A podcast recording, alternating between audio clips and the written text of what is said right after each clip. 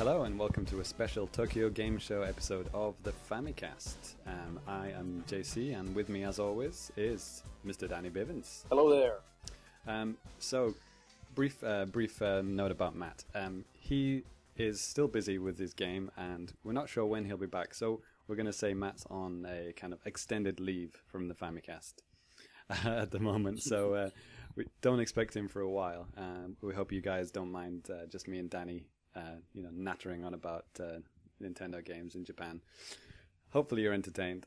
And if you But- do mind, well, please keep listening. but at this point, we should mention that we actually do have a fourth member of the uh, Nintendo Japan Nintendo World Report Japan team. Yes. New guy called uh, Minoru Yama- Yamaizumi.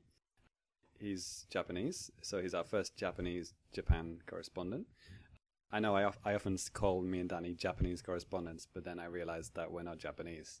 Are you sure about that? Okay. I'm pretty sure. Okay. Okay. Good. I'm nine- 95% sure. Okay. So yeah, so Minoru's um, he went to TGS and uh, he he wrote up loads of stuff on the show floor about uh, the games he saw. He's an excellent writer and really nice guy. I met him at TGS. He said he's not quite confident with his spoken English to be on the Famicast.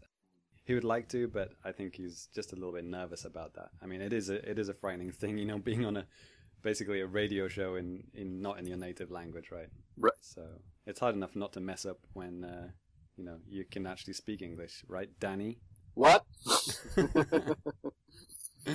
so yeah, people may know Minoru from the forums. He recently joined, and he had his letter read out on RFN 250. If anyone remembers that, the, the Japanese guy asking about, you know, what games he should import, you know, from stuff. Uh, I think Excitebots got mentioned. yes. Well, you know, now actually it's available in Japan. yeah, If you can accumulate 1,000 Nintendo Club Nintendo points. for the low, low price of five thousand dollars. Exactly. Actually, it's funny you should say that. I was in Akiba the other day, and I did see it on the sh- on the shelf for Really? about three thousand yen, Really? Japanese version? Japanese version. Wow. Because it's not called Excitebots; it's called like, you know, exciting animal massive explosion DX or something like that. Yeah. I can't remember. Add, but- add a couple G's and some kind of Yeah. random numbers, and then you're fine. That's what the title is. But we digress. Yes. So, um, yeah. So, welcome, big welcome to Minoru on the staff and uh, to the Famicast crew, even though he's not on the Famicast right now. So, you're gonna we're gonna get right into it. Obviously, the main topic is TGS 2011. I mean, Yes. this is uh, this is why the Famicast was created. You know, for big events like this. You know, obviously, uh, the time differences between us and the R- the main RFN crew is uh, you know difficult to say the least. So it was always en- we always ended up recording like a segment to kind of slot into RFN later, and you know maybe about this time last year actually um, I got thinking, you know, why don't we just do our own you know uh, podcast from Japan with the, with the Japan crew, which at the time was just me and Matt. and then when Danny, when when you joined Danny, it, it kind of made sense. You know, okay, we got to do this. We got three guys. You know, lots to talk about in Japan. So you know, let's do it. Let's do our own uh, podcast, and that's how the Famicast was born. So here we are, our first TGS podcast. Woohoo! Woo! So let's get right into it. Right.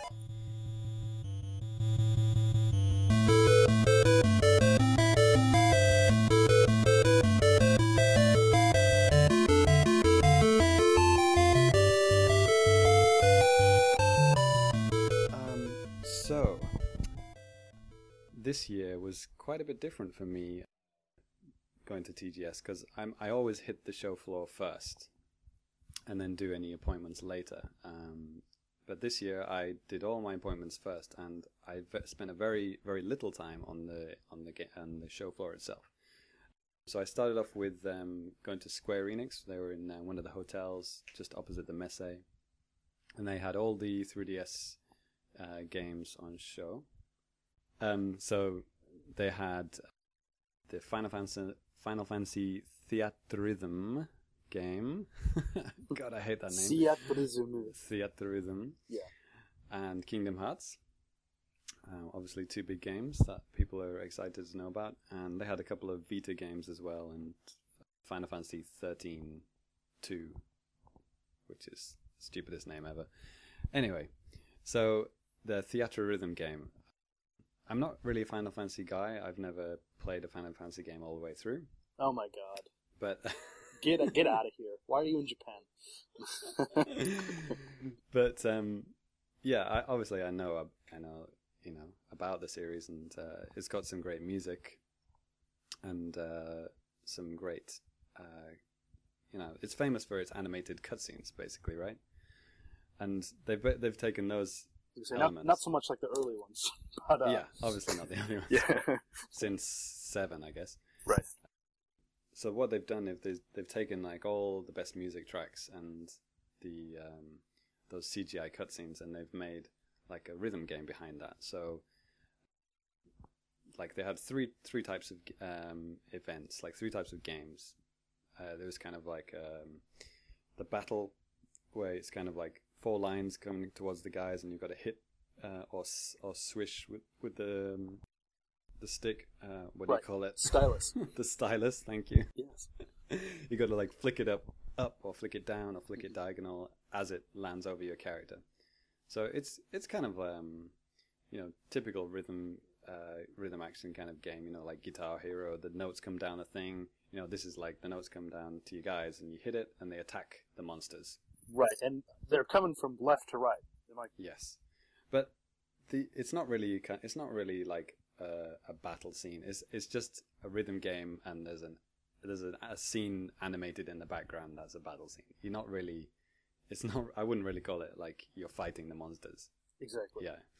But um, so when you when you build up like when you get so many in a row perfect, then it it turns gold. You know, very much like Guitar Hero, I guess. You know, when you you get a succession of notes and then you can do the star power or whatever. So it's kind of like that, and you you hit the gold notes in a row accurately, and then it'll activate your summon, and then he'll he'll just go crazy on the the enemy, and it'll uh, you know most most likely destroy the enemy, Mhm. and then the next one will come along. So if you're successful in, with hitting all the notes, you can defeat all the enemies within the song. So if the song's like four minutes and you do it perfectly, you'll kill all the monsters within the four minutes. I wasn't amazing at the game. I was all right. I got B rankings on pretty much everything, and so there was always one guy left at the end that I hadn't killed. So, but I was assured that if you're really good at it, you can kill every you can kill every enemy on the stage. So that's what I guess uh, the replay value comes in there. You know, you need to perfect it and you know kill everything on the stage. And the next one was kind of um, it's more more laid back. Uh, just one guy and you're just kind of walking over the overworld. I think it's called Overworld this section, and um, uh, I chose a level from Final Fantasy five or six, and uh, so this guy's just walking over this kind of countryside type setting, and the the note bar is kind of curved up and down, and when you do holds, because sometimes you tap and hold, you have to move the stylus up and down and kind of keep it within the line. Because obviously the action's on the 3D screen and Mhm. you're pushing on the touch screen, right? Right. Which is uh, one of the kind of the differences between DS and 3DS, right? Like all the previous, you know, gameplay techniques don't really apply. They have to be kind of modified a bit. You know, you have to like on Nintendo, you, you can't directly stroke the dog. You have to touch a silhouette of the dog, right? Right. So it's it's kind of like that. So it's like you know Elite Beat agents, except you're not tapping on the things. You're tapping on something on the bottom screen to align with the top screen. So it's a little bit weird at first, but you soon get used to it. Right. So, and I'm not sure what happens when you get like loads of perfects in a row. Um, I don't remember anything happening on that. Maybe that's only the battle scene. and and the third version was the um, events, which are the um, the pre-rendered cutscenes. This I think I chose one from Final Fantasy IX, which I haven't played at all, and uh, this was very much like Elite Beat Agents. Um, uh, your f- the the notes are going around in all kinds of directions, like circles and and diagonals and everything, and you've just got to tap it, you know, as the as it goes over the circles. Mhm. And uh, but it was very slow paced. I guess uh, that was an easy level. so uh, it was quite easy to do. it was it wasn't very hard. It was very slow pace. the The scene was like um, I don't know. It was just like a dream sequence or something like that. It, it felt very kind of you know laid back, that kind of thing. So every Final Fantasy game is in the game from one to thirteen, and with every game there's th- there's those three modes. So I don't know what's three times thirteen. You know that's a lot of levels, and because I could play it in this um, this private room away from the show floor, I could hear all the music really well, and the music was really good, and uh, the remixes of the kind of the old songs were really good. Like they had like, you know, the occasional eight bit tune kind of in the background on it, and but it was kind of fully orchestrated, like orchestrated, and it was uh, yeah, sounded really really good. Um, and they, yeah, they had scenes all the way up to thirteen. So um, if you're a new Final Fantasy kind of guy, or if you're a retro Final Fantasy guy, you know you're covered.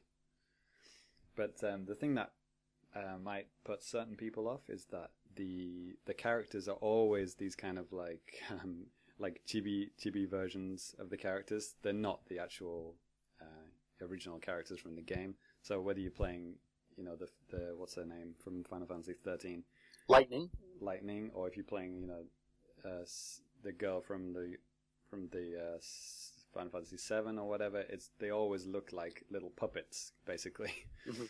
so I don't know. Some people might not like that, but you know, I it's nice to have that um, art uh, direction across the whole game. It looks good, and I Mhm. think it suits it. Yeah, right? yeah, and you know, like I said, not a Final Fantasy game, a Final Fantasy guy, but this does intrigue me. Um, and as you know, I'm always shitting on how the 3DS always seems to have games that could easily be downloadable games, and this is definitely not one of those. It's definitely worthy of being on a cartridge. You know, it has a lot of stuff in, a lot of music, a lot of cutscenes. You know, everything. You know, there's a lot of stuff in there.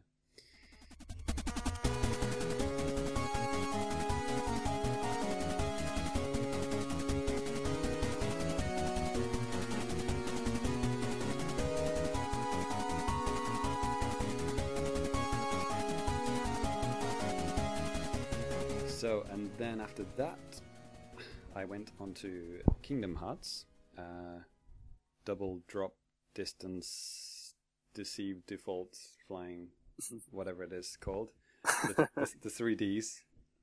Very clever. Um, so, continuing the uh, the theme of I'm not really into this game. I'm not really a Kingdom Hearts guy either. this is where Danny like drops the mic and walks off. Are you into them, Danny? um, actually, I haven't really completed any of them. I played the first one for a little bit, but I never. It's just something I never really got into. Just I don't know, just for whatever Okay. reason. I always thought that was a, it was a really cool idea. You know, just kind of like the SquareSoft mixing in Disney characters. That was just so awesome. But like I said, I just never really got into it. Well, I'm not a Disney. I'm not really a fan of Disney at all. Well- I, I'm not like an Uber fan or anything, but I just thought it was just an interesting pair. right. I guess uh, Pe- this is Pedro Hernandez's game, right? He, if he's listening right now, he's thinking, "Oh my God, you idiots! Just shut up and let me talk." right. Um, so it's an action RPG, which is, you know, that's a good thing in my book. I prefer that to, um, you know, uh, turn-based games. Um, so this guy, this like young guy called Sora, he's, uh, I guess, magic. I don't know. He's got these uh, little furry friends following him around, like this big fat. Uh, I don't know what it is, hippo or panda. I think it's a panda. And then this, and then this little, I don't know, dog pig thing. They're f- always following him around, and they can do spells for him, or they can uh, kind of tag team together. I've forgotten what they called it, but it's kind of like basically a you know a team button on the touchscreen. You touch that, and the the guy will you know combine with your character, and they'll do some kind of devastating move like spin around and kill everything or something like that. Um, the the weird thing, I mean, touching the screen it wasn't too bad, but the the other kind of magic attacks or special attacks, you had to select them using the D pad because you're moving with the the slide pad, right? Mhm. Um, So, like, if you wanted to go to the ice um, spell, you had to kind of take your finger off the slide pad and move th- with the D-pad, which was a bit weird. I mean, I didn't get that specific. I wasn't like, oh, I should be using the ice spell now. I was just like mashing the X button to do every spell. and, and when you when you finish, uh, when you, all of your the power goes from that spell, it'll just move on to the next spell. So you're never really kind of without a power, and then th- that power will charge up over time. Like you know, in a minute, you can use it again. So you're just kind of like you're just blowing down through this list of spells, you know, destroying everything, and then give it a few seconds, and then you they're all charged up again. You can use them all again. So you, it felt very overpowered. I guess. Well, I guess that's for the demo, right? I guess you would, you would have to earn those spells or whatever in the, in the full game, just to make it easy for uh, you know people playing it. So yeah, so there's a short stage and uh, and a boss, which uh, killed me the first time because I didn't know how to heal, and then I worked out how to heal, and then it was it was very very easy. Oh God, you're so pathetic, James. yeah, so yeah, it was it was a fun demo, and it was I liked how it was kind of like a bit of parkour mixed in with it. Like um, if you uh, after the move, if you kind of like hit into a wall, he wouldn't just like hit into it and slide down. He would like, you know, he would put his foot on the wall and bounce off and go in the other direction. And if you hit a lamppost or a fence or something else or like whatever house, whatever's in the way, he'll just spin around it or bounce off it. So, and the the rep there said that was the you know the big thing they were trying to to do in this version was to like make it flow uh, more easy, like feel like you know you're going from one move to the next move and you can just do it without stopping. Interesting. You know that kind kind of sounds like well with the the game The Last Story on the Wii with some of the movements that you do like when you're running around if you just press like the B button you can like hurdle over your teammates right. like short walls and stuff like that kind of like always keeping you moving so I, I always th- I thought that was really cool with that game so that sounds like kind of an interesting addition to Kingdom Hearts just to maybe just kind of a more stylized way of keeping your characters always moving and Mhm. stuff like that It was um it was fully voice acted and it was in Japanese, so um I guess this is gonna have to be localized completely. So that would add you know six seven months onto the release date for uh, outside of Japan, right? Right. Something like that. So yeah. um, uh, I had a quick go of a Vita game while I was there. Some, all I can describe it as is Pikmin in hell. Oh god, I think I know what you're talking about. Um, yeah, I've forgotten the name already. This guy was desperate for me to play it. I was like, I'm just here to see Nintendo games. He's like, no, no, no, just have a go. And because it's a Vita, I never used a Vita before, so I thought, oh, yeah, I'll give it a go, um, just to see what the the system feels like and everything. And um, the game wasn't that good, but it was Pikmin, and he kept on denying it. It was like, well, I'm like, I'm like, dude, this is Pikmin. It's like you've got three sets of guys, you know, following you around, and you you throw them at the enemies to kill them. It's like, um, this is Pikmin. By the way, I found the name of the game. It's Army Corps of Hell. Yes, that's the one. Yes, Army Corps of Hell. And I wasn't very impressed with the graphics on that. Uh, maybe it was maybe it was early, but it looks it looked like a PS2 game to me. But yeah, anyway, the, how, the da- how system, dare how dare you, sir?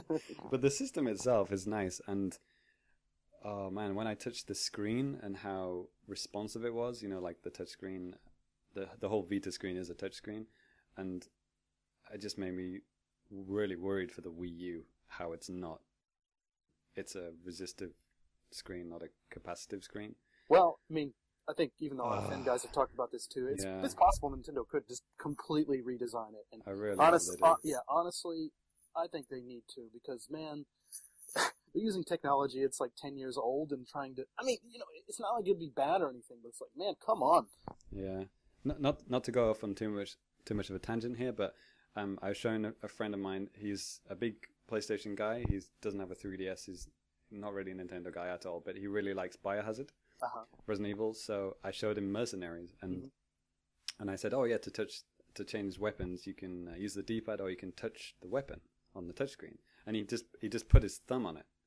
Like gently, like he would to to his iPhone, and it mm. didn't work. And I was like, well, you kind of got to like push it or using a nail, and and it, it it was just like when he did that, I instantly thought, yeah, it is old technology. Like by now, everybody knows this. You know, the iPhone kind of technology is just so common na- knowledge now. I mean, the Wii U is just going to look so outdated. I mean, Yeah. Even when it on, upon its release, it's outdated. So in you know a few years' time, it's going to look like you know 1990s technology. It's just awful. Exactly. And uh, there was also a show on t- a Japanese TV the other day, like um, they, they they love doing anti-China pieces on the news. I don't know if you noticed that. You know, like Chinese fakes, Ah. and uh, they had the high phone. Ah, okay. You see the high phone, I've And- seen I've seen something called the Sci Phone, the Sci phone. which So is this probably about the same thing. so the high phone five. And th- this this Japanese news reporter was touching the screen, and he was saying, "Oh look, when I put my thumb on to swipe across the screen, it doesn't do anything." And the reason was because it was a stylus-controlled phone. Ah. So th- they they were looking upon it as like a fake and just like a broken piece of technology. Like you can't smoothly, you know, switch from screen to screen. And so the Wii U is basically a Chinese knockoff in in the eyes of most people now. Uh, anyway, that's the tangent over it with.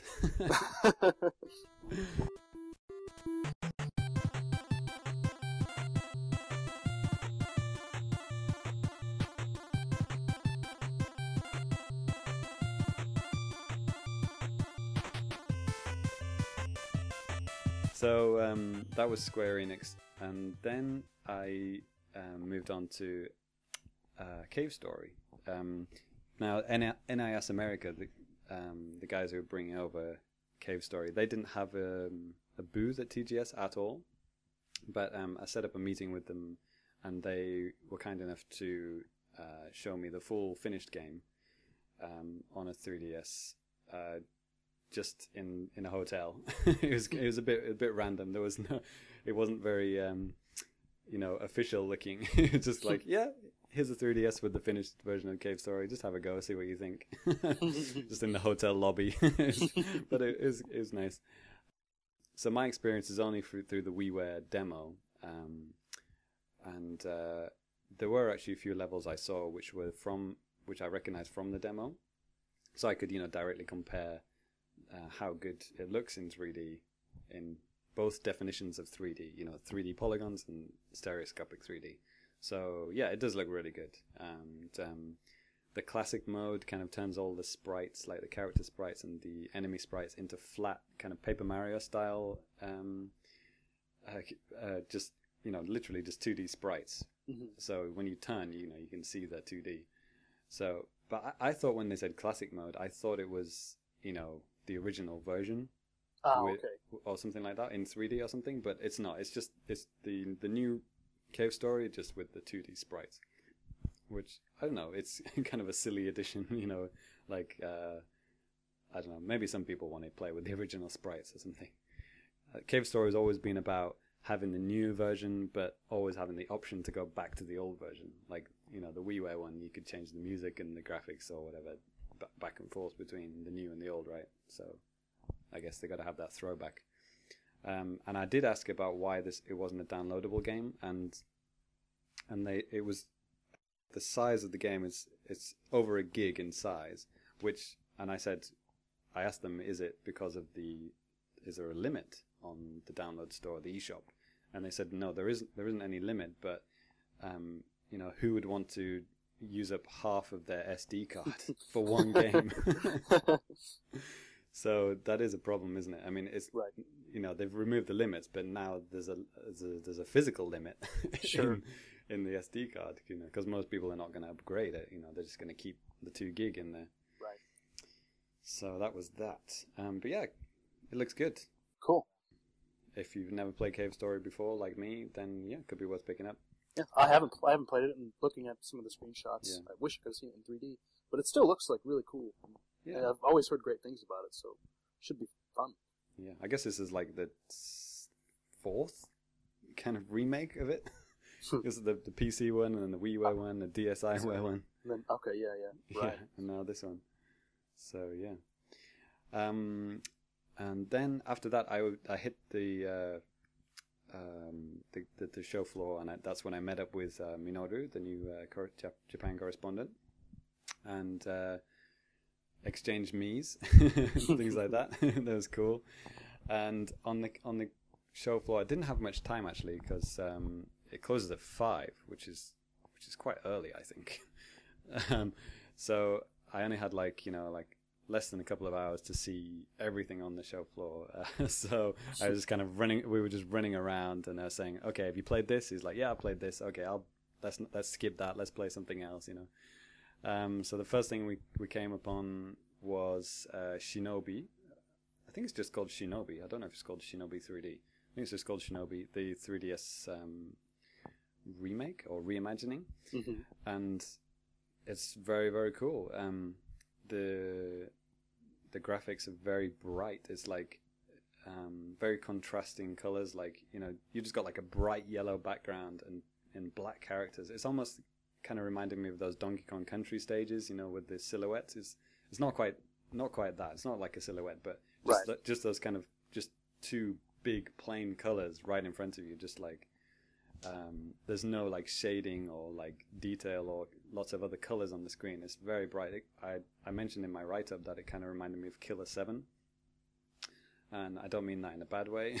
you know, after the RFN, uh, you know, dumpathon that they did for that game.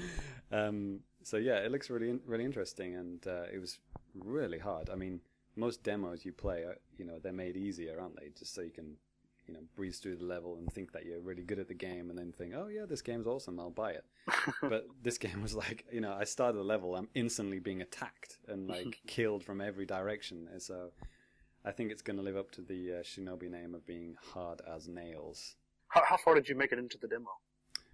um I Like, think, what what were you doing? I guess.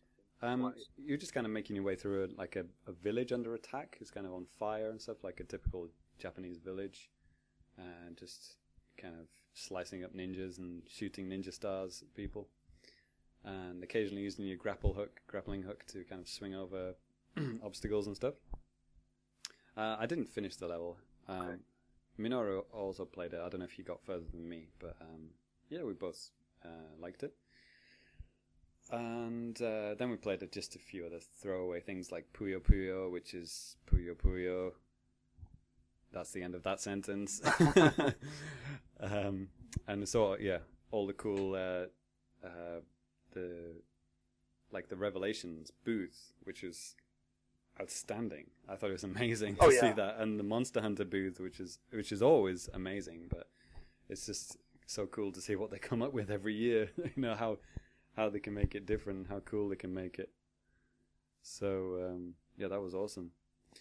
And the last game, uh, the the other big game that we played was Rhythm Thief, um, which has different titles in Japan and the West. Uh, so I'll just call it Rhythm Thief. Um, yeah, this was really good. Um, this, I mean, continuing my uh, uh, rhythm action uh, th- uh, tan- tangent here. it's, um, I s- seem to play a lot of um, games that looked and felt like a lot like Elite Beat Agents, which is a very good thing. Um, yeah, Theatrhythm had a lot of elements to that, and this one even more so. Um, there was there was a there was a few kind of levels, and I think there were five or six levels, and each one was uh, like a different way to play. So one of them was like an escape sequence, and you were kind of running across a rooftop, and you had to press A or B um, uh, over these icons, A or B icons. And when you pressed it, you jumped over a guy, or you slid under a helicopter, which was attacking you. So that was exactly like um, Bit Runner. So you just kind of like you know listening to the music and following the rhythm and um, you know avoiding obstacles and enemies, and that was really really cool. Really liked that. Um, it was very easy. Um, it was just kind of like you know four or five sections of a rooftop, which were very very similar to each other. But you really get into the music, and it's kind of like you can almost do it without looking. After a while, um, he kind of goes, "Hey, hey, hey," and you can't hit me or something like that. So you, you kind of repeat that pattern. So it's a bit like Rhythm Tengoku in a way as well. Um, and the other stage was very very similar to Elite Beat Agents because they actually took the exact same uh, circles from that game. So the the, con- the concentric circles. So when he goes over, you have to hit uh, A or the D-pad, and that was a boss battle. So you're kind of hitting guys from the left and the right, and uh, that was very cool. And it got faster and faster and uh, much uh, harder. So I can see this game could be very very cool. I've have high hopes for this game. Um, if it can combine all of these types of games, music games, in one, and and and then have some kind of you know story or you know some kind of amusing story to go along with it, I think it could be very very cool. So one to look out for.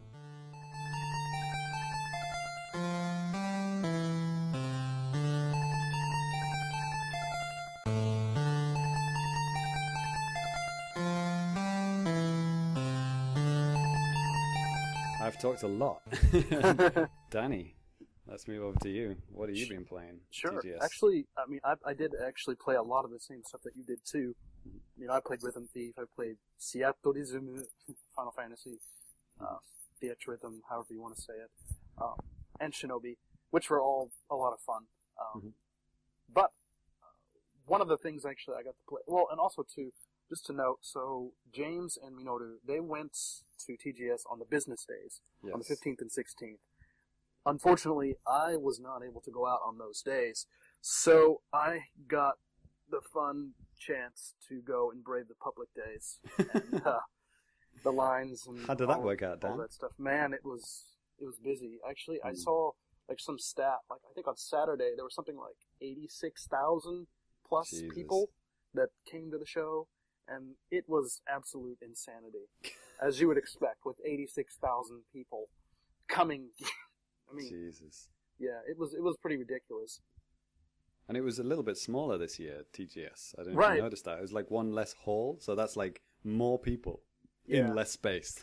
yeah, and you know, the last time I went to TGS was back in 2007, and man, Okay. it's really gotten a lot smaller than what it was back. well, uh, to be fair, only this year is smaller. Like last year was huge. Oh, okay. Well, It was huge. There were no games for us to play, but it was huge.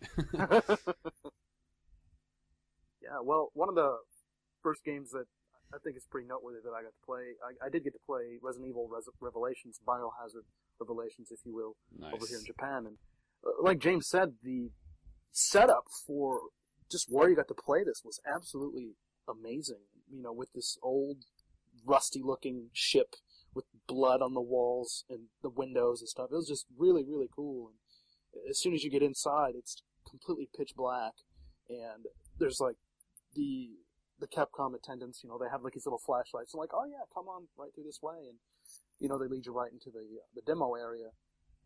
Thankfully, when I played it, there was the it was like early on one of the days, and so I got to just get right in and go play, which is great. And know, they had really good like some really good headphones there too, so you could you know, listen Nice. to everything that's going on, which is great for a Resident Evil kind of game because you know with all the crazy stuff coming on, sometimes like musical cues when an enemy enters the room. That's Right. that's that's needed. Well, the music changes, doesn't it? Like, Yeah. it get- becomes more tense when there's an Exactly. enemy in the room. Exactly. So, uh, you know, playing the game, it's, you know, there's been a few, I think maybe one demo out. I don't remember if e- the E3 demo was different than the one that maybe James and I would have played back at Nintendo World earlier in the year. Um, but this demo is completely different. You're, I believe you're Jill, and you just wake up, you're in some bed in a mansion, and she's like, wait, how did I get here? And then, so you just get up and you're just kind of walking around exploring, um, stuff like that. They do have a couple of puzzles with the touchscreen. They're not really hard. Mhm. Like, for example, you have to like unscrew like this mechanical lock thing with just by touching the little screws on the on the on the uh, touchscreen, and then you have to like basically match up some quote wires so you could basically hot wire the thing and open it up, like open up the I see. door. But it, you know, it's, it's kind of cool. It, it's it's it's not like annoying. It's it's not like so difficult. Where you're like, man, this is ridiculous. I hate this. You know, it's just like, hey, this is kind of Did you have to take the stylus out to do that? yes. I mean, I Mm. suppose you could have just done it with your finger, your fingernail, or a hammer and a nail, whatever. Well, I guess is it was it like um an area away from enemies? You were doing this while being Oh, yeah. attacked or anything? No, no, no. There were no enemies around at that Oh, time. Thank God. that's not too bad then. But yeah, I'm, you know, I know James. You know, like I said, Hmm. you've played the the demo. You know, from the. Yeah, well, Nintendo I think most people have. Well, anyone who owns um, oh yeah, that's this is right. yeah. Mercenaries, right, is, has played that demo now. There, there it is. Yeah. The uh, the that. the one minute thirty second demo. Yeah. I, hey, you know, I got so good at that. Like in the, uh, however many, a lot of, however much a lot amount of a lot of a lot of time that we had uh, during that one show, I think I finished it like four times. yes, yes. You know, it's like Me you know too, to yeah. You just run through. I remember because this, this the second and third time I went through, I was actually just trying to find out uh, more control methods, and that's when I found out that you could hold down L to move Mhm. forward, Mhm. and you know that hadn't been actually announced to the world at that point, so that was cool. And they did use that in in uh, Mercenaries as well, didn't they? Right. Right. Which is cool. And I guess that's still in there, right? Yes, yes, it is, and it, it's you know it, this game still controls really well, and yeah, I mean this demo is really kind of creepy because you don't know what to expect. You're just kind of walking around this creepy mansion, and uh, there's this one point where you go into like this dining hall, Mhm. and it's completely lit up, but there's like this really weird fog. It's like at about maybe waist waist okay. level. Yeah, I think I've seen that, but yeah, that the the um the concept art looked amazing, and Mhm. when you see the the actual real image in the game, it looks pretty much the same. It's amazing. Mhm. Yeah, and the thing about this demo too, they're kind of sparse on giving you ammunition. Um, so I ran out of am- ammunition, I think, at one point. So I was just going around trying to knife the enemies. But thank God, it's not like in Resident Evil 4 where you're trying to knife and you're just standing there and you can't like really move. With, with Mhm. this, you can actually kind of like move and just kind of like stab. Oh right, doing the L and. R thing. Yeah, so that's that's Mhm. awesome. Sweet. But they also have some kind of like a new item. Oh my God! It's Oh, the scanner. scan- yeah, the scanner. It's pretty cool. That looks cool. Yeah. once you get it, I mean, it, it- works just like a gun, and Jill's Mhm. holding it just like a gun too. And but it show as soon as you hit, you know, the uh, basically as soon as you start aiming, then it just you know it shows a scanner, and you can just find random crap laid around like the Cool. ammunition or Very like. very Metroid Prime. Actually, yeah, exactly. yeah. Is it is that activated on the touch screen, or is that like is it always assigned to like X or something? I can't You remember. could basically you can cycle through your weapons with the touchscreen or you know with the D-pad. It's very similar to Mm-hmm. Okay. mercenaries. So it's a, it's basically a weapon that you're Yeah, equipping. exactly. Okay, Exactly. gotcha.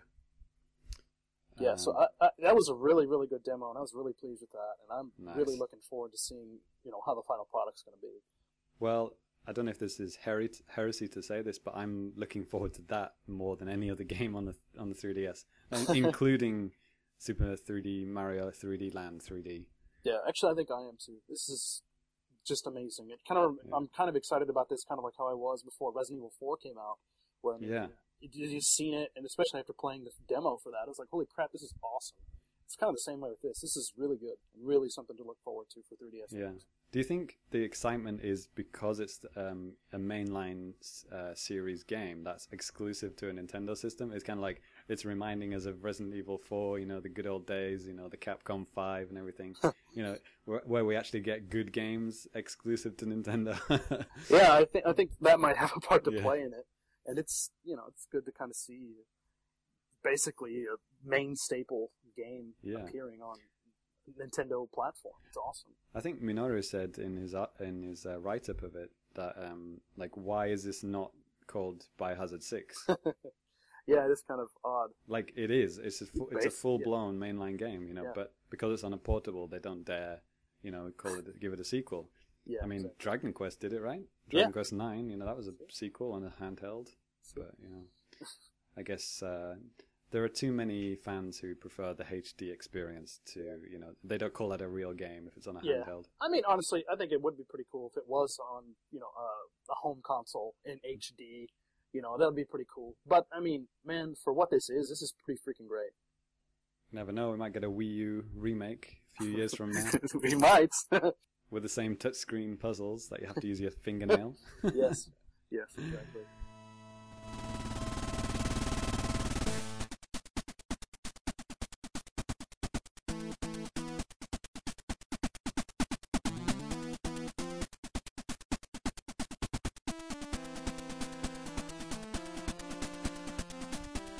An- another game I got to play too was Metal Gear Solid Snake Eater 3D, and it was a bit of a mixed bag, to, to be perfectly honest.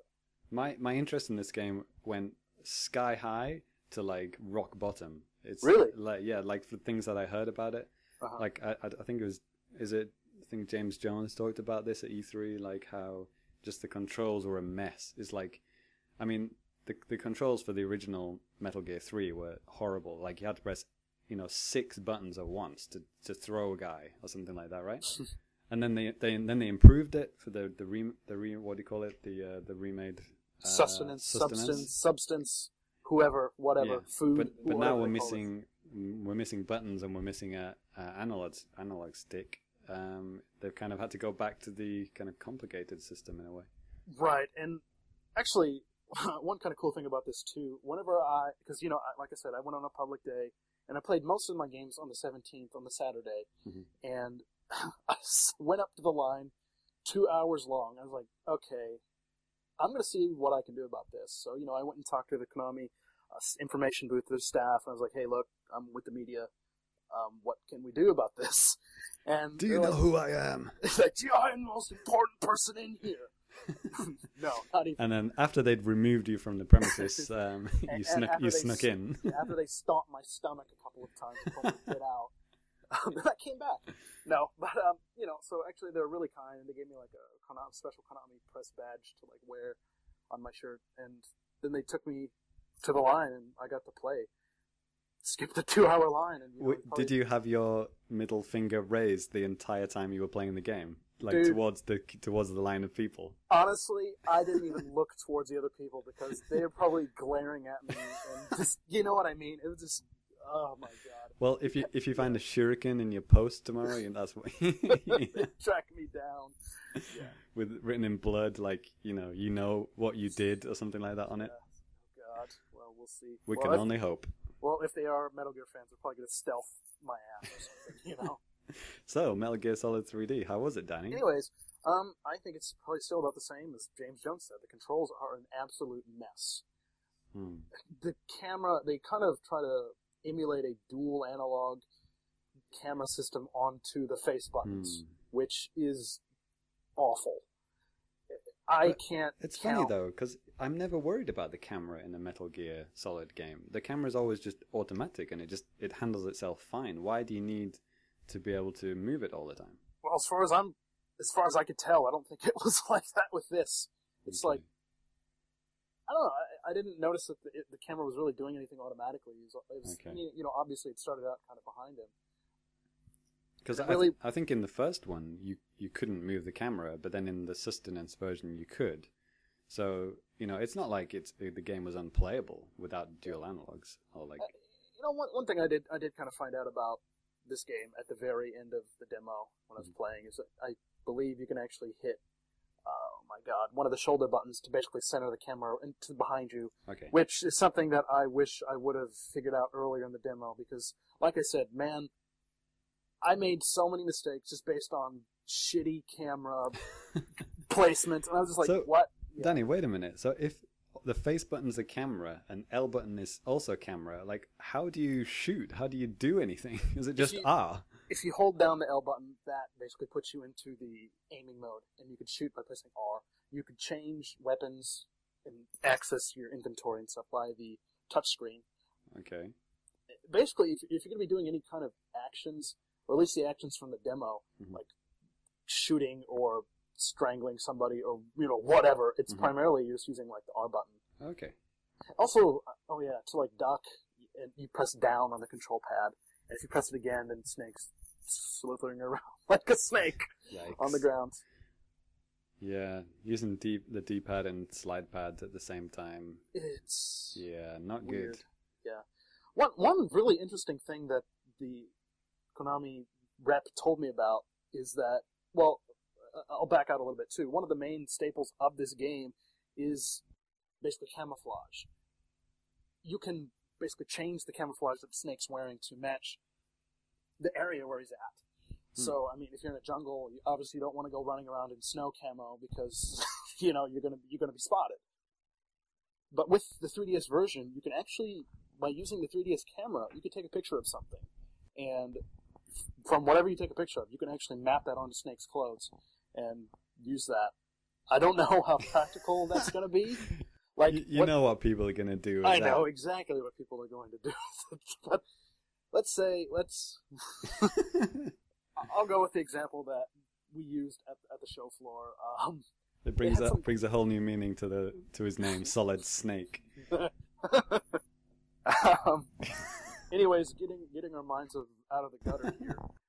They had some kind of like a pencil case or something like that sitting on the table. It was like white with green and pink polka dots. So I took a picture of that, and then we could map that onto Snake's like outfit. So you just you know look like a complete douche- douchebag, just you know, just with this outfit. Why why did you bring your pencil case to TGS? I don't know. I just couldn't stop myself. So. but so I mean, that's an interesting idea. Like I said, I don't know Hmm, how cool. practical that's going to be.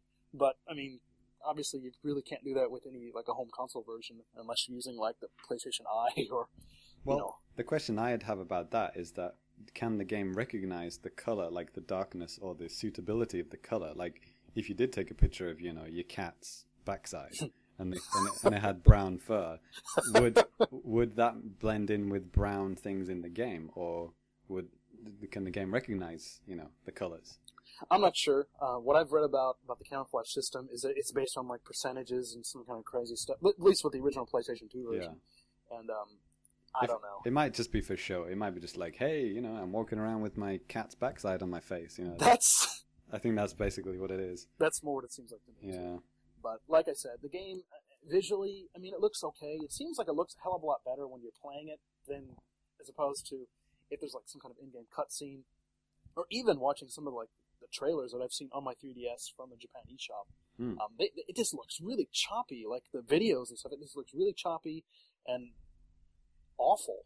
But when you're actually Hmm. playing, it's not so choppy, and I don't know. It's really weird. So the gameplay is smooth, but the the cutscenes are a bit choppy. Yeah, exactly. Hmm. Exactly. Interesting. So that's odd. Maybe there's some kind of filter, like glossy filter, that they put on to the cutscene, and that's kind of like what's slowing slowing it down. Maybe something like that. Maybe they need to take it off if they did. Yeah.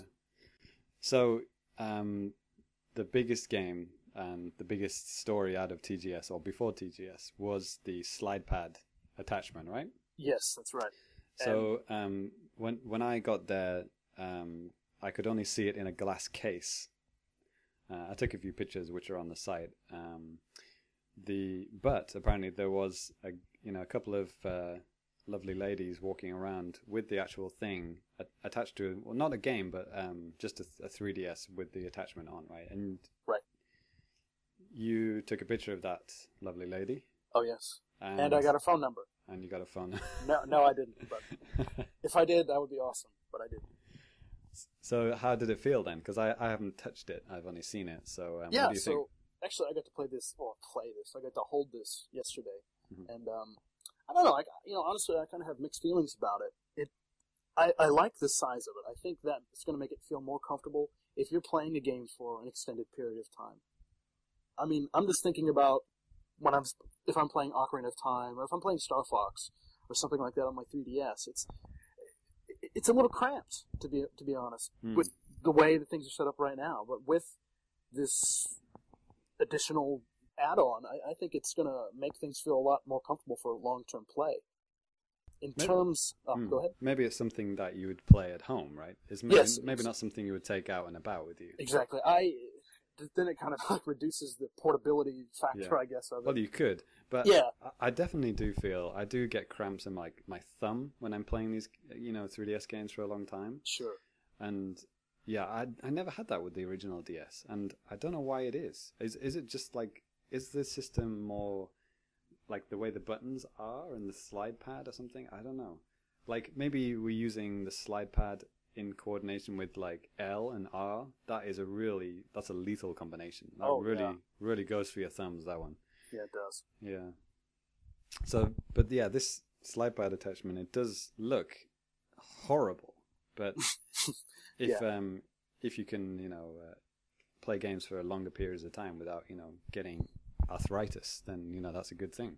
Exactly. And one other thing about it too, you guys might have noticed from the pictures that the second slide pad is basically parallel with the face buttons Hmm. on the 3DS, and I don't know. I I thought it just felt really odd and kind of weird to be up that high.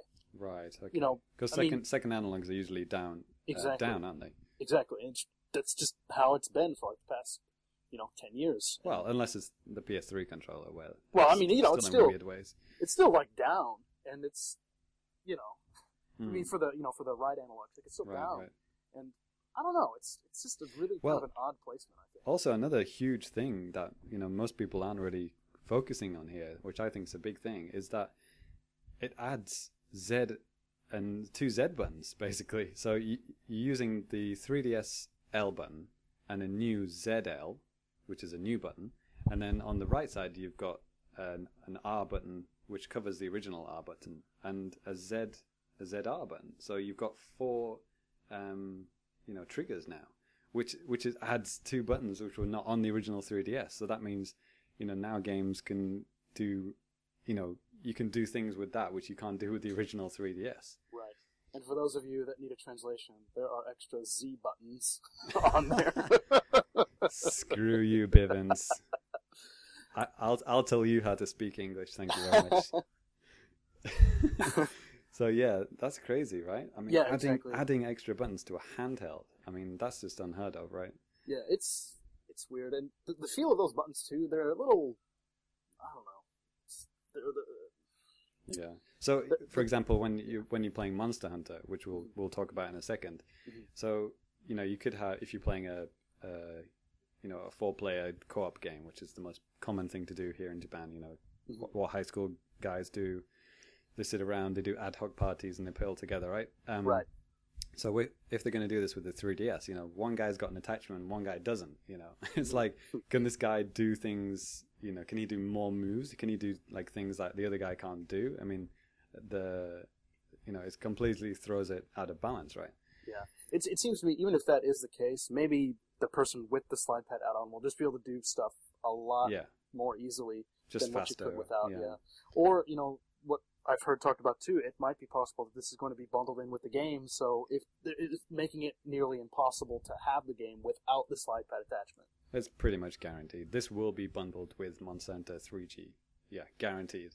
There will probably be a version without it, but yeah, probably the bundled version is going to be something like 6,800 yen, right? Something like Actually, that. well, I, I did see on the Monster Hunter website it's labeling the game at 5,800 yen. Okay, that's not too bad. So I don't know if that, like you know, like we said, that could be with this attachment. That might be without it.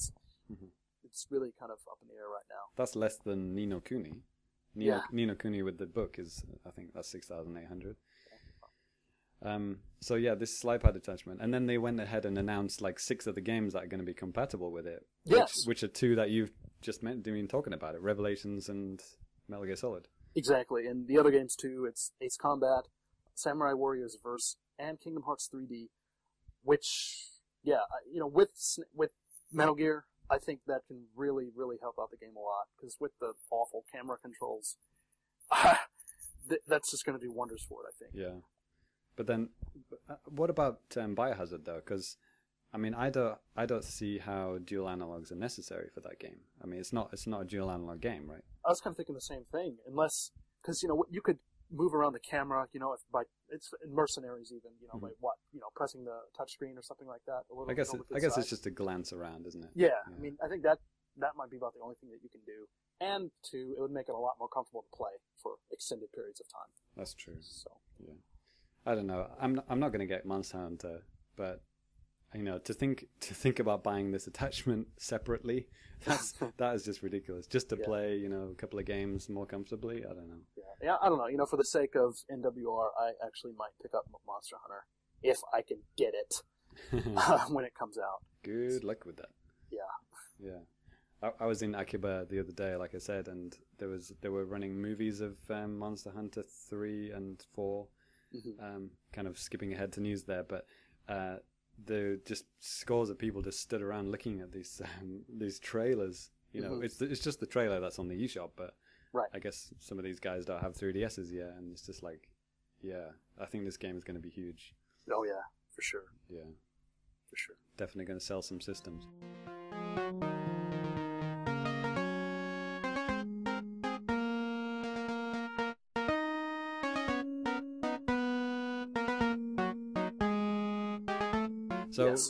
Danny, did you manage to play Monster Hunter in the end? Well, there is a very interesting story behind this.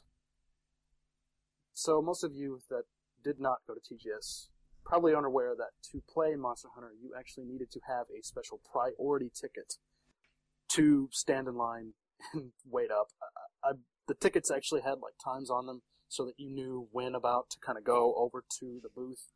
And I mean, the, the reason why they did this is because, well, if they didn't, then the line for Monster Hunter would have just been ridiculous. It would have been clogging up entrances and just basically disrupting the show. And it, this wasn't the only game that actually had tickets to. Monster, it, it did have actually two sets of tickets, one for the single player and then one for the multiplayer. Uh, Final Fantasy 13-2 also had uh, tickets that you had, that you had to get to play, and then also Ni no Kuni for the PS3 had tickets that you needed to get to play as well, and Alright. also yeah, also some other uh, events like stage events that you needed to get tickets for too. So you know there there were like I don't know four, five, six things that you needed to get tickets for, and I heard about this before I went to the show on the 17th on the Saturday, but as soon as I got in, I really didn't think too much about it. I just started heading over to where the Monster Hunter booth was at, and you know, I talked to the rep. I mean, I got there right at about ten or something. So I was inside like right about when it started. So I talked to the Capcom staff that was sitting outside of the booth, and I said like, you know, hey, I would like to play this. I'm with the media. what can I can I come in? You know, whatever. And they're like. No, Another actually- another punch to the gut. Yeah, another punch to the gut, spit in my face. No. so they said, no, you need to actually go grab a ticket because that's the only way that you'll be able to get in. So I was like, okay, well, where are they at? And, you know, so they pointed me towards the direction where they were. And, uh, well, actually, believe it or not, then after that, I was kind of making a, a ridiculous trek around that particular part of the hall for the tickets because people kept telling me different things. Oh, they're over here. Oh, go over there and ask. Go over here. I was like, are you freaking serious? but by the time I finally figured out what had happened, I, I was back to the Monster Hunter booth. I was like, okay, now where is are these freaking tickets? And they said, well, actually, we're sold out for today. And it was 10:30. And later, I found out that the tickets were all gone, like at or even slightly before 10 o'clock, the start of the show. Mhm. And since then, I read that there, I think there's something like 1,200 tickets, and they were gone before the show even started. That is ridiculous. I mean, I'm not surprised now, but man, that is freaking crazy. So, Saturday, you know, I kind of went home a defeated man, even though I did get to play a ton of other great stuff and cut in lines and make children cry. you know, um, so I came up with a plan. I needed to play this game, so I had to find a way to get in there. So I knew that I needed to get in early if I wanted to play Monster Hunter, like super early. So So just- TGS opens at ten, right? TGS opens at 10, and I decided, hey, I'm going to take the first train from my city, which is like an hour and a half away, at 5:30, and get Jesus. and get there maybe a little bit before seven. So, man, I mean, I was up late Saturday night, basically figuring out, making sure I knew exactly where to go for all this stuff. And, you know, I figured it out. I figured everything out. I knew where I was going to go. I knew what I had to do. And, you know, I left. I got to the show at about seven. And I started walking towards, basically, because I knew I would have to go kind of by the visitor entrance, which is like on the opposites, or kind of like the opposite side of where like the media entrance is. But I knew I needed to go over there if I wanted to get in line to play this. But I asked the guys like, "Hey, would I be able to get my media pass over here?" He's like, "No, you have to do it over there. You know, way far away." And Yeah. then later The, later the on, messe is huge, right? yeah.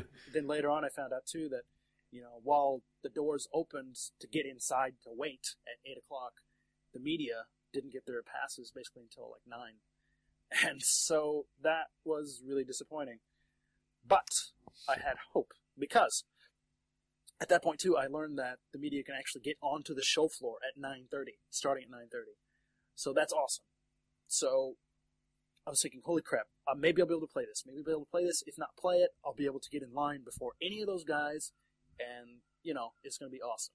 So by the time the doors opened at 9:30, I was literally running over to the Monster Hunter booth, and this is for a game that you're not even that interested in. I, I, honestly, I don't care about Monster Hunter really all that much. I'm not, I, I have it on the PSP. It's it's it's not bad. It's just I'm, I'm not in love with it Mhm. or anything.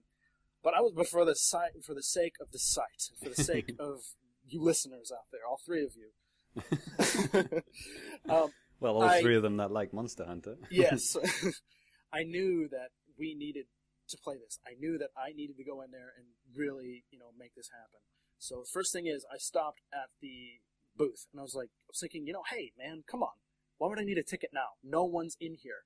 Mhm. So I asked him, I was like, hey, you know, I'm with the media. I know the show starts, you know, at 10 o'clock, but can I get in and maybe play some stuff? And considering too, like at the time, other booths were open up to media types or other people that were in at that time, and you know, there's no problem. But they're like, nope, you need to have the ticket, bro. Like, oh, are, you, Ah. are you serious? So I went over to where the tickets Yeah. were, and I noticed there are a bunch of like barricades, basically to keep, you know, the people, the visitors, you know, to kind of siphon them into where they needed to go. But I noticed that there was really no way for me to access this line from the inside, and I randomly just saw a Capcom representative walking around. I was like, "Hey, how can I get to the Monster Hunter line from here?" And he's like, "Yeah, dude, you have to like go outside and get to the end of the visitor line, which by this time probably stretched all the way out to the end of the station or something." So at that point, I knew that it just wasn't going to happen. Because if I if I were to get to the end of that line, it probably would have taken me till about eleven o'clock to get back into the into the hall, and that would have just been dumb and ridiculous. So at that, at, at that point, I just gave up and and knew I was defeated. well, this is like Japanese bureaucracy at its best, isn't it? I mean, Yeah. um, maybe people don't realize, you know, they're a real stickler for the rules. Yeah. is a nice way to put it. But I mean, I, I I mean, it was okay because then I actually got to play Biohazard Revelations Mm. without any kind of a wait. And this is this is what is blows my mind. So you know, before the show started, they had I think James, you took a picture of this and we mm-hmm. put it up on the site.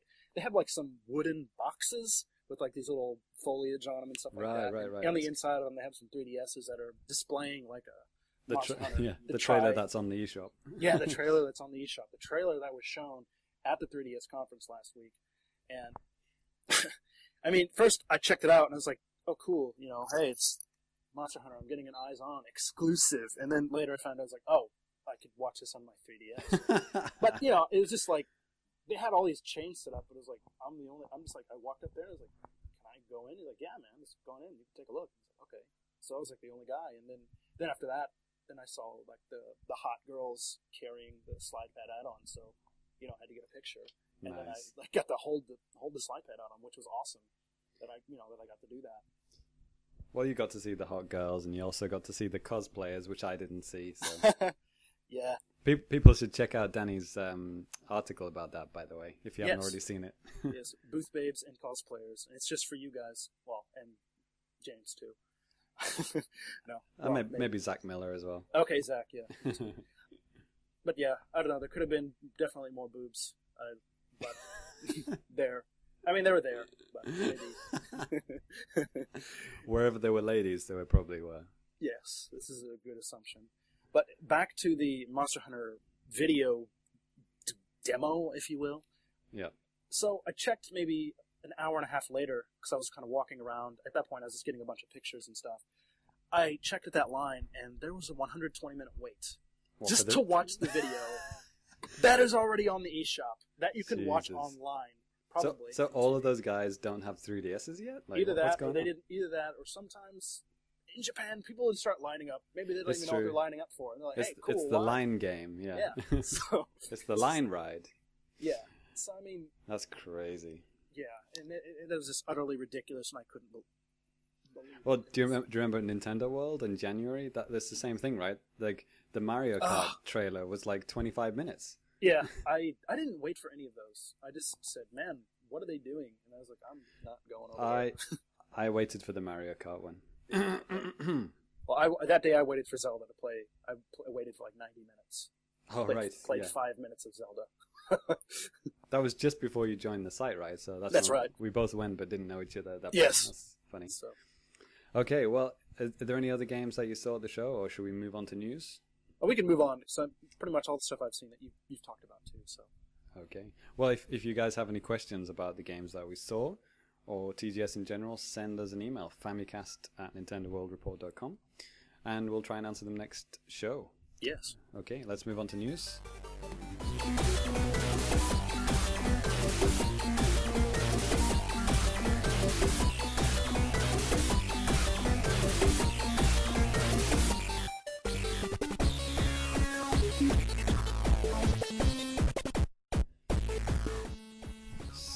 As we already mentioned, uh, Monster Hunter 3 or Tri G is coming out. Uh, as this year. everyone as everyone pronounces three across the world. so is this the 10th of December? Am I reading that right? 10th That's of right. December this year? That's, Yes. That's that's soon, right? Yeah. Wow. It- you know, from looking at the trailer, it's and I I'm assuming from you know people playing it, it seems Yeah. like it's it's more or less you know complete. There's probably just some you know some minor things that have to work on it. Well, it still, is it is just the Wii game, you know, shrunk shrunk down with 3D, right? Yeah, I mean, they do this um they do this every single time. I mean, the other news is that obviously Monster Hunter 4 was announced for the 3DS. yes, um, which is huge, which is even more huge than you know the the Wii make, the Wii make, the 3DS remake is coming. That's even bigger. That is huge. Like a sequel coming to the 3DS exclusively. That's not even for the Vita, which Mhm. which is what you would expect, you know, because you know Monster Hunter is the most popular on PSP. Yeah. So this is huge, and um, like every every generation of these games, they do like they did before Tri on the Wii. They released Monster Hunter G, Mhm. which which was just like you know the PS2 game or whatever, just remake remade remade on the Wii, and that was to keep people going until Tri came out. Mhm. So you know, Tri coming this uh, Christmas is you know it's just to keep people going until Monster Hunter 4, which will most probably come out you know same time next year or Mhm. whenever, right? Oh god, I'm not looking forward to TGS next year if that's the case. yep, Danny's on Monster Hunter 4 duties. oh god. So Monster Hunter 4 it seems to have these kind of like almost Assassin's Creed style moves. So you can jump, you can crawl, you can grab, and you can uh, do all sorts of aerobatic acrobatic moves, right? Which is also uh, kind of also kind yeah i mean basically from the trailer i saw i mean he's climbing on mountains and stuff like that and cliffs and th- it's not on like specific points where you usually see in games where you're climbing it seems like you're just climbing anywhere Yeah. you felt like very Assassin's Creed like. And Yeah. it, it's. I have a question. The way the guys in Monster Hunter run. Is that is that supposed to be a joke or like because it, it looks like they've just shit their pants and they're running to the toilet? you, you could you could control you could basically there's an option where you can make them like basically sprint and just be like hey i need to get out of here now which is basically what that guy's doing in the trailer he's like holy crap this big bastard is coming after me i But- need to get out of here But all the games they run like that. Like I don't understand. Well, is, is, yeah. that, is it is it supposed to be funny? it, it's kind of like a sprints mechanic or something like that Okay. Um, Well, it I- looks is- stupid anyway. It is kind of funny. it's kind of like a holy crap! I need to get out of here now.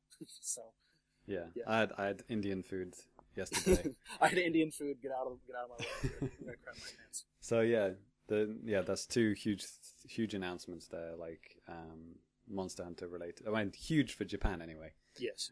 Um, I'm not sure if any of these games are going to come out anywhere else. I mean, they've mm, said that they're considering it. I mean, but they said that with um, Tri right on the Wii. They said they were considering it, Right. and then they did, and then it came out without um, any of the online fees, and it was voice chat and everything. So it, you know, even though it was like a year later or whatever, you know, we did get a good deal in the end. Yeah. Um, which uh, kind of uh, related to the Dragon Quest X announcement, which was a couple of weeks ago now. How um, that is also going to be a paid game. Um, paid, well, whatever it is. The first few hours are free, and then you have to pay to play the rest of it. Sure. I mean, now people are speculating: Will are they going to do the same as what they did with Monster Hunter, and you know, make it free in the US? Um, they talked about this on RFN already. I mean, Mhm. no one in their right mind is going to pay to play. I mean, it's not even an MMORPG. It's just it's just an online RPG, basically, right? Right. Right. So, At least that's what it seems like so far. I mean, people who play WoW, I mean, they get you know huge updates, you know, constantly every month, you know, massive additions of content, and and you know that they're not going to do any of that. Yeah, so, despite it coming with a little USB thing, you know, right. mini hard drive, whatever. so, um, what other news do we have, Dan?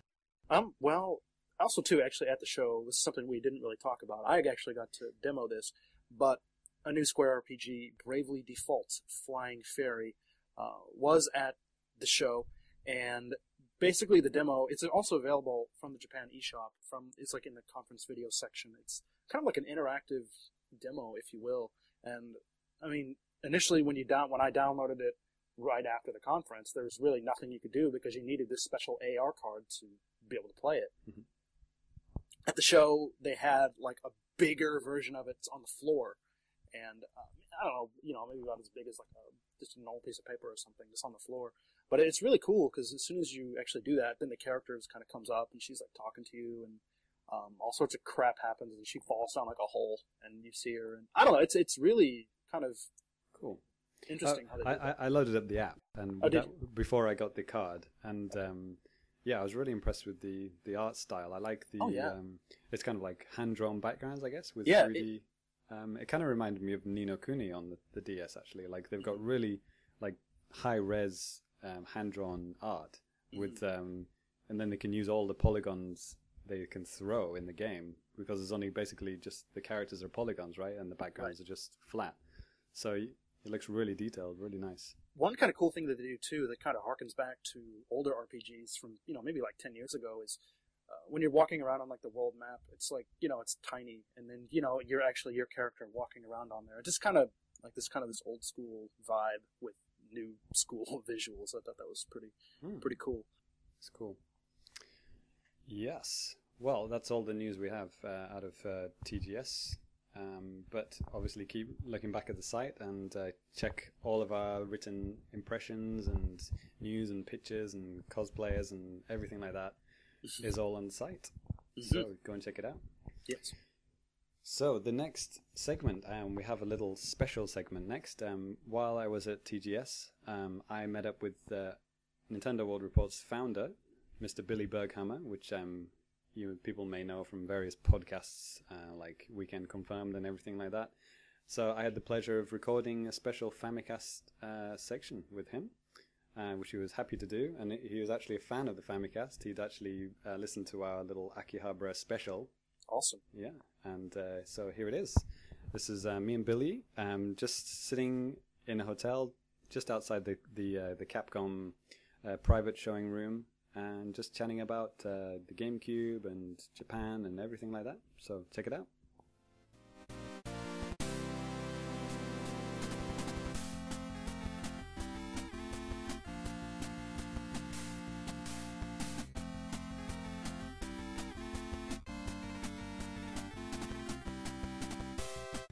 So yeah, I'm joined by Billy Berghammer now. Hello, hello, everybody. Hello, hello. and Pleasure to meet you, by the way. Yes, very nice to meet you. Uh, it's it's it's awesome to be back in Japan, Yeah. uh, and it's it's it's cool that we're actually meeting at the new Otani because this is where um, a lot of the press and a lot of the old school Planet GameCube people, uh, when, when we all crammed into a hotel suite, we like I think we had six, seven, or maybe yeah, about seven people crammed in a room for Space World, and uh, uh, Nintendo, like NCL and NOA people were all staying here. So Nice. it, it would be random, or we we would all be going up and down the elevator and and and run into like Peter Main or or, Nice. or some other uh, Nintendo executives. But yeah, this is uh, it's it's very nice to meet you. You too.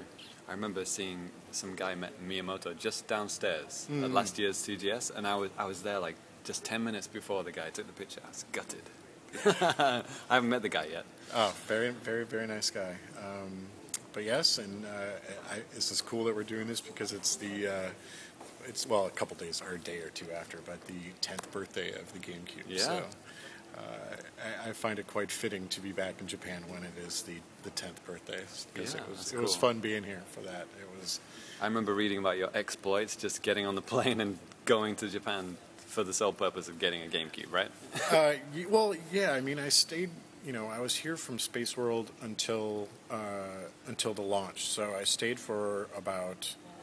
The original plan was a little less than a month. Um, but if you remember the, the series of events, uh, 9/11 happened.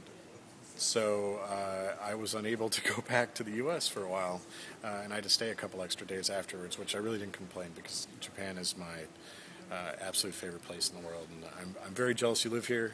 Uh, and uh, but uh, you know, uh, the launch of the GameCube was, was very special, and uh, I still I still love that system. That this the actual store that uh, that I I camped out of at Akihabara is kind of still there. I, I, Was it I, Bic Camera? Or? No, it was in Asobit City, so b- that is still there. That is still there. Mm. but I don't know if it's in the same location because there was a fire years ago in Akihabara, and part of Aki was burnt.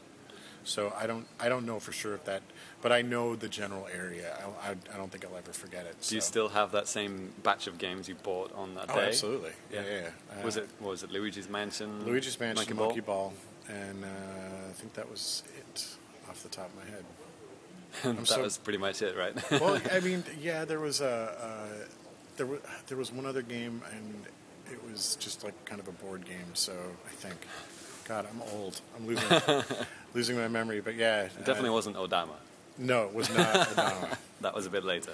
But uh, no, I played the hell out of both of those games. Monkey Ball for sure. Oh, and Wave Race. How can I forget yeah. Wave Race? Wave Race, Blue Storm.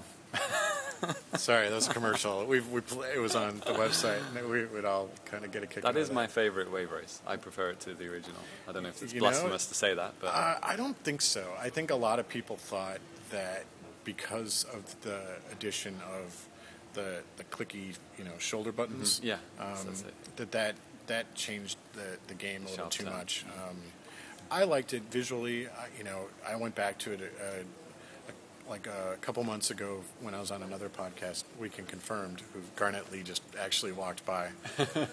uh, you can join uh, us if you want. no, he was just singing for Capcom's over there. But uh, uh, and uh, went back and played it because uh, I love the original. Uh, I think the original is one of my top five games of all time. But a lot of people think that Blue Storm was too difficult, It was difficult. Yeah. and uh, especially like the later levels when there's thunderstorms and Right. the waves are just going ape That's shit. It looks so good though. I still look still good. looks so good. It looks good, um, especially now if you have Yeah. component cables and you Right. jack in your uh, your your your Wii or even we should get a, a Wii U re- remake.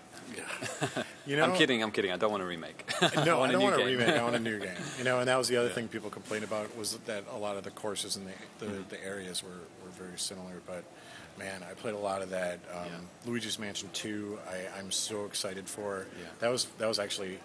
I don't think a lot of people. I I, I couldn't really gauge how excited people were. Um, about I got Luigi's massive Mansion 2. cheers at E3. But I was, surprised so by that. excited for that. Like it was just you know I want a new Mario game, of course. Yeah. You know, but like Luigi's Mansion was was a fun experiment, and Yeah. that was one game that I was I, I did not expect to see a sequel Yeah. to. So um, Well, it's like when Kid Icarus was announced. You know, no one really liked the original, but when they saw, oh, we're getting a sequel in 3D, it's like, woo! You, you know, know, we love it. it's funny that you mentioned that because uh, Space World we used to do these uh, roundtables with with Miyamoto and uh, and you know they'd take questions from from the people there and early on you know it was you know it was a lot of fanboys and a lot of you know fan sites like like us and uh, um, you know someone would always ask about Kid Icarus and I think that's eventually what led to you know this not us but like you know I think the fans requesting that game Yeah.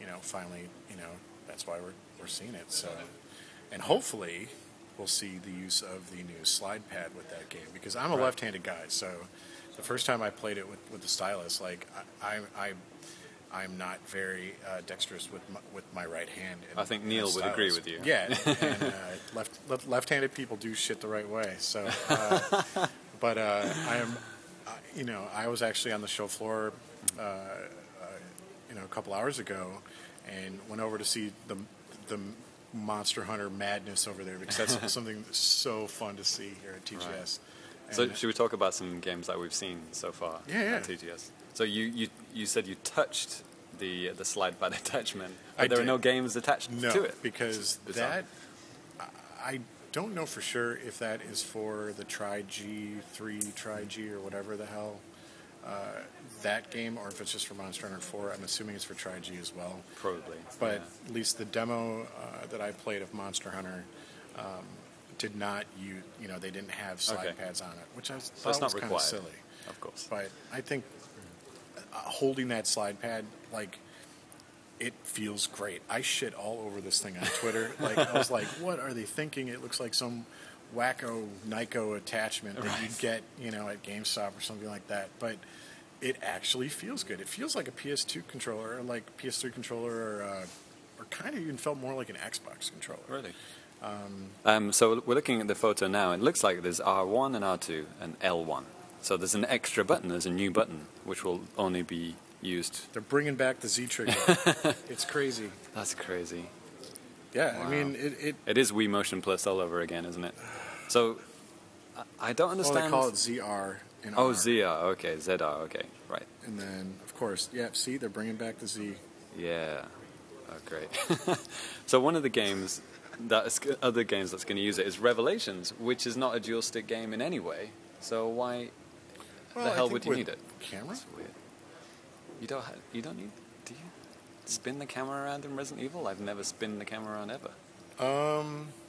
Yeah. Well, in five, if you play RE5, There's a. it's like a third a, person. There's a way. Yeah. It's a third okay. person shooter, so you move your camera around. I just like the Resident Evil 4 way. So what else have you played on the show floor or anywhere else? I I had to go check out Ni no Kuni. Um, I didn't understand what the hell was going on, but it's a level five. The PS3 one, right? Yeah, yeah, the PS3 one, and uh, I didn't really know what the hell was going on, but I just wanted to see it because that art style is just phenomenal. And you know, I love level five. I love Ghibli, and like it, it, it looked pretty cool. I don't. I mean, it looks it's RPG. You know, that's what at least what I was getting out of it. And Are you going to pick up the DS version while you're here? no, I won't. I can't. You don't have enough luggage space. no, no, I just don't understand. You know, unfortunately, I don't understand the language. So, Yeah, um, the- and region freeness, right? What's DS? DS, oh, that will work. Yeah, yeah, Yeah, it's work. doing online stuff. yeah, so. there was a lot of reading, in, uh, reading the book uh, to put it into the game, so you would Mm, yeah, need I that. would, yeah. that would, that, I would lose out on that. Um, have have a what else did I play? Uh, some stuff that I'm Mm. embargoed on that I can't talk about yet. Uh, I did play Lumines on Vita, which I was a big Lumines guy on the original PSP, and uh, really, really dug that, and that was cool. Nice. Tried Silent Hill, uh, which Homecoming, is it? uh, no, it is. I have to apologize if I'm forgetting a lot of stuff. I'm exhausted. My body clock still hasn't made it back yet. Silent Hill Downpour, sorry. Damn. Uh, and it was okay. It was a really short demo. It was very odd. Um, I don't know if it's just the fact that the game's really too early. I haven't talked to Konami too much about it yet. Um, that's about it. Saw a couple things. Uh, saw Project Draco, which is the Kinect uh, sort of Panzer Dragoon game. I saw that. That was pretty badass. Um, today's the first day of the show, uh, and just trying to cram a lot of. I just played Asura's Wrath, which was very difficult and is just crazy over the top action. I just saw you nail the demo, though. The guy before you couldn't beat it, so. yeah, it, it's it's hard. Um, the but uh, it's cool. It's it's a neat. You know, it's very it's very Japanese uh, kind of actiony uh, game with a lot of context sec- uh, context sensitive Right. uh, button presses and things like that. It's Just suddenly cool. flashes up, you know, spin both sticks in opposite directions now, you know. Mm. Yeah, yeah, Do it now, It was kind of neat. Um, but yeah, uh, Well, I've just come from Square Enix, and I would recommend checking out um, the Theatrhythm and the, the Dream Drop Distance Kingdom Hearts game. are you a Kingdom Hearts guy? No, You should be. It's a good. It's an awesome series. it's good. I think you Don't be you afraid like of the it. Disney stuff. Like, uh, Kingdom Hearts one and two, I think, are fantastic. Uh, I never played the the the one that was in between the two of them. For Have you played any of the DS games? Or game? Un- unfortunately, no. And I didn't play the was it GBA that was in between the two. Um, so uh, I haven't touched those. However, uh, this one I'm looking forward to because it's supposed to be a sequel to two. Okay. So um, there's a very rabid fan base for, for Kingdom Hearts. So I am very much looking forward to that. So I also played Cave Story 3D. how's that? It's 3D. it's Cave Story in 3D. Um, Yeah, but they cleaned up the visuals a lot. yeah, it looks great. Yeah, Yeah, yeah, yeah. yeah. I, would you be willing to play a game you've played possibly two or three times before in 3D? Well, I went back and played Ocarina of Time again. So, Okay. But it's it's a lot You know, more but I know recent that's with Cave Story. Yeah, yeah, yeah. Cave Story is like you know a couple of years ago. This is yeah, yeah. It looks great. I mean, I've never I've never played Cave Story for more than you know demos, so Hmm. I would probably like to play that. But I don't know for guys who've played you know it twice or three times before, Hmm. I'm not sure if they want to spend forty dollars on that. yeah. well, We'll see how that does. I think that's. I mean, you know, I've been in a lot of appointments, and uh, uh, oh, uh, Soul Calibur. I played the latest Soul Calibur, and that was that was really a, that was a lot of fun. I'm a big fan of that series. There's a high possibility that's a Wii U launch title because that's next year, right? Yes. So there could be, possibly. yeah, they haven't is- announced it. is it. next year. Yeah. It's uh, spring. They said Q1. I want Link in Soul Calibur 5 Wii U day well, one. they said please. that there is going to be a guest character. So, Yeah. Let's hope it's not another. but yeah, they didn't. They didn't mention Wii U at all. They said PS3 Yeah. and 360. So, I mean, that could come down the line. I mean, Yeah. Soul Calibur 2, the Wii version was the best selling one, I love that game. or the GameCube one Yeah. was the best selling one. You know, obviously because of Link. Yeah. But yeah.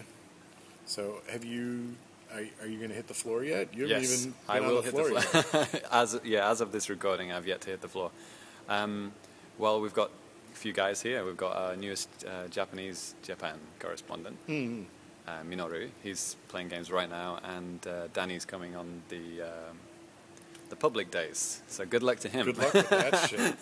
I usually come for about half the public days because there are hundreds, I think it's a couple hundred thousand people that show up. Um, Cosplayers. yeah, it's just Yeah. it's insane. And not Yeah. only that, I mean, if you've never been to Japan in the summer or fall, it's hot as hell here. like it's gross, humid, Yeah. and especially in Chiba or Makuhari, Right. like it's it's just hotter than blazes here. Tell me about uh, it. I live here. yeah, well, good.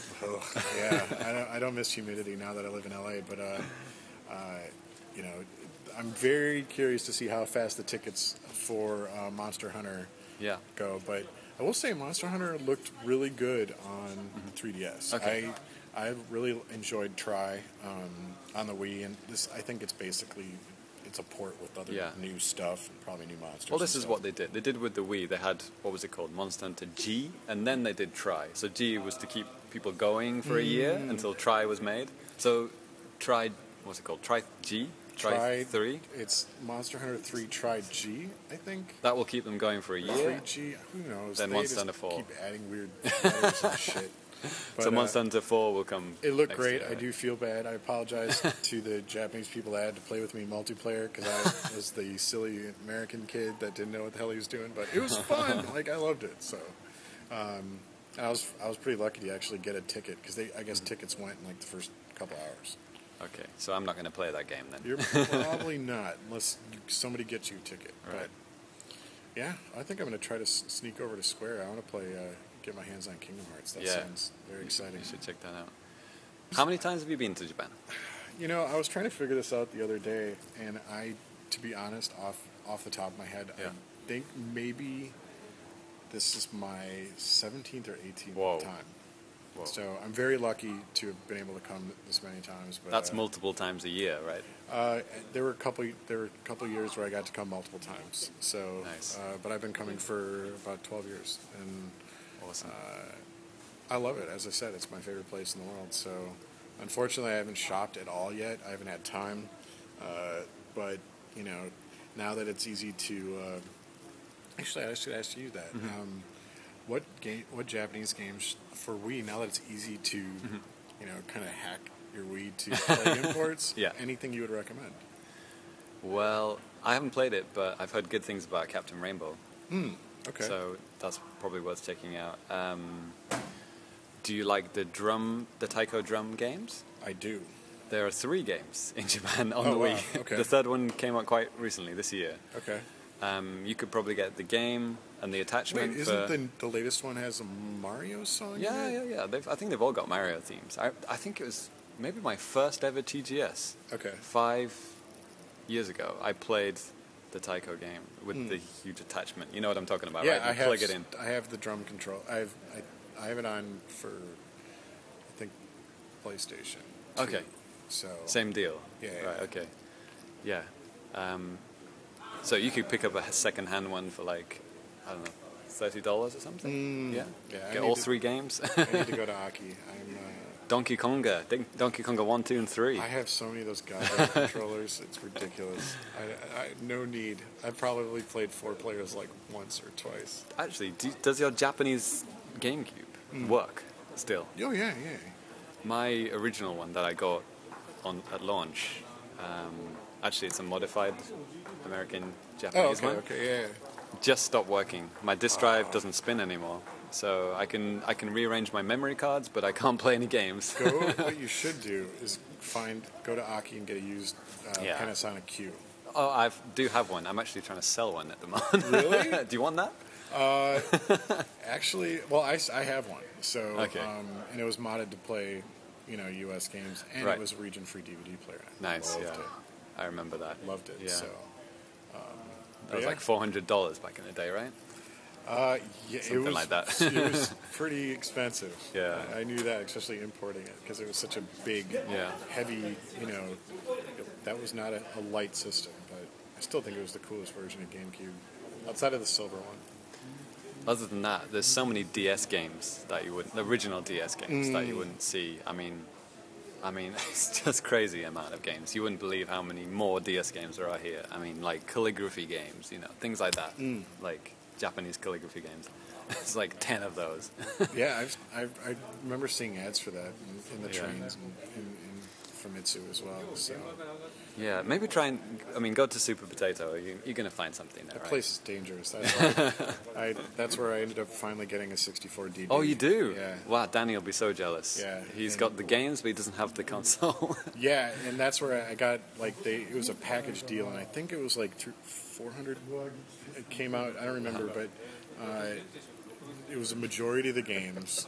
I mainly wanted for the F Zero deal, um, but it had the majority of the games in the console. So obviously, I couldn't try the online stuff or all that RANDnet or whatever Right. it was dead now. So Yeah, that's cool. Well, they do have DD games there, right? So, do you have some, all, I have a all good, ten of them? I have a majority of them, like Mario Artist and, and things like Ah, that. Like a lot of that stuff I Yeah. have. Um, but yeah, it, it, that was that was something I had been looking for ever since I came to my first Space World. yeah, And finally, randomly, I always said every time I came, if I find if I ever see a 64D, sure enough, yeah, you know, Super Potato. And but don't buy it during like TGS because they know idiots like me have have a fistful of yen that will spend extra money you know, to get it. So, yeah. Super Potatoes uh, profits probably go through the roof this oh yeah, week. I think they jack up their prices this week. I would. I mean, you got people I've never been here before. I'm going to buy all these Super Famicom games and Yeah. Famicom disc games and things like that. So. Right. It's so. It's just awesome just to look at them as well. It's like a museum It's more cool. than a shop. I, I always go every time I come, even though I've, I've seen the same shit over and over again. I, Yeah. I enjoy it. It's just neat. And, you know, there's, uh, you know, I buy Famitsu every time I come, and I can't read it. You know, look at the pictures. Look at the pretty picture. You know, but I like it. It's just, it's just neat. I love, you know, as I said, I love the culture here. It's, it's cool if you ever get a chance to come to Japan. You know, or in your case, you know, live here. You know, Right. you're very lucky. So um, yeah, cool. Well, Awesome. we should get back to the floor. we should. Okay, to finish finish this segment, what is your favorite 8-bit game? And we'll play that song right now. Ice hockey. Ice hockey. Okay, here's the ice hockey music to play you out.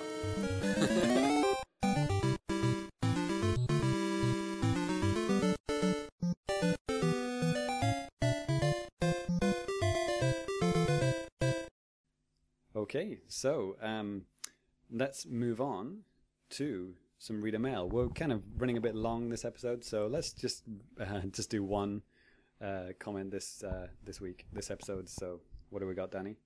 Okay, well, Sergeant Tony Foster writes, Konnichiwa, bitches! But then, but then he said he's just kidding. He's not calling us bitches. Well, maybe he is, but he's joking. Or not. Anyways, said, I wanted to thank you, gentlemen, for episode 4. If it wasn't for you, I wouldn't even have known that Super Potato existed and wouldn't have found it without Danny's help. I went nuts. I purchased Final Fantasy VI, a Nintendo CPU, a Famicom, some GBA games, and a few other items that were purchased without my wife even knowing. Score! I had a blast and geekamized all over everything, so don't take the elevator. I, th- I think that was geekgasmed. Geekgasms. Okay, that's even That's better. even worse. No, Yeah. better. Geekgasms. all over everything. So that's so that's great. Um, yeah, and actually, because I remember he, we were kind of exchanging things over Twitter.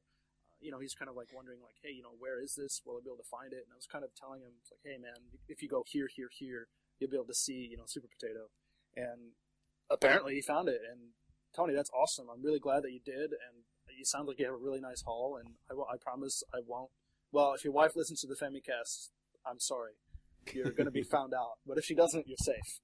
well, wouldn't she be, you know, tipped off by the, you know, large boxes No. that suddenly Nonsense. and the, the Famicom under his TV? You know?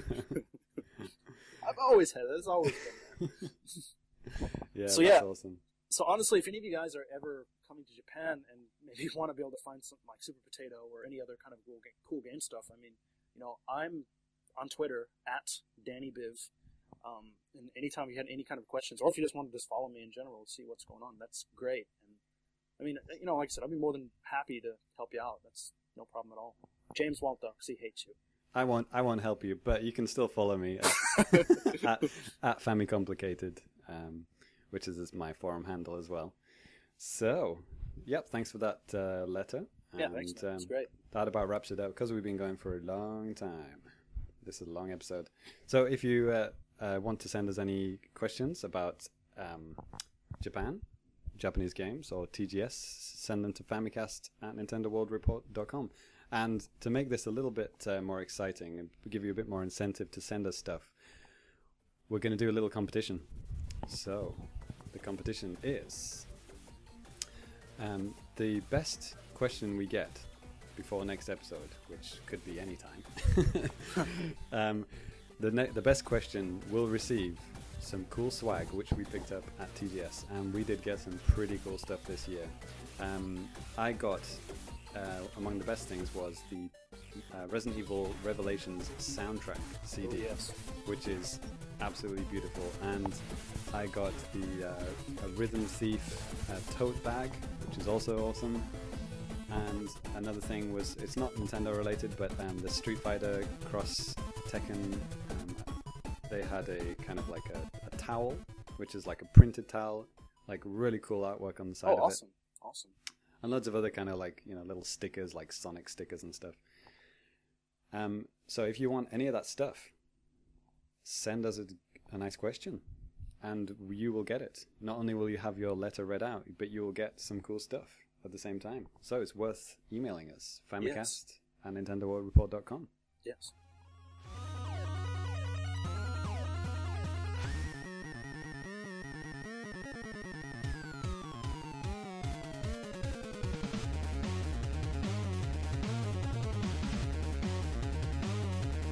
Okay, well, so that about wraps it up here for today. Um, before we go, be sure to review us on iTunes, and also be sure to check out the other fun and exciting podcasts on Nintendo World Report, uh, Radio Trivia. Um, it's avail- available and always fun to listen to. Uh, of course, you could always listen to RFN, uh, which is awesome. Well, And- they will if they Yes, if you will. If you're getting right? this, you're listening to RFN, more than likely. Or if you're not listening to RFN, but you're exclusively Famicast only, I can tell you, RFN's a really good show too. yeah, I highly doubt that. yes, and also too, uh, the newscast. I don't.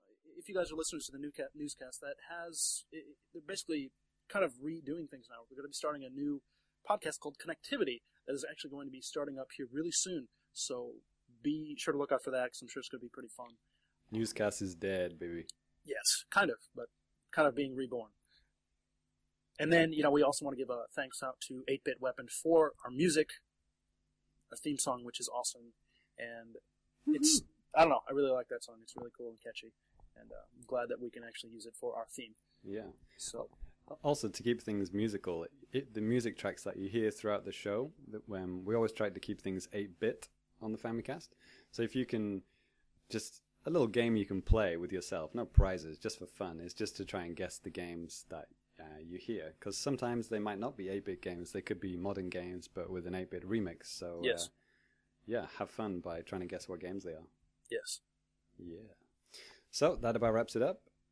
So, thank you, Danny. Yeah. Thank you, James. And we will see you next time, whenever that may be. Yes. Later. Famicrew out.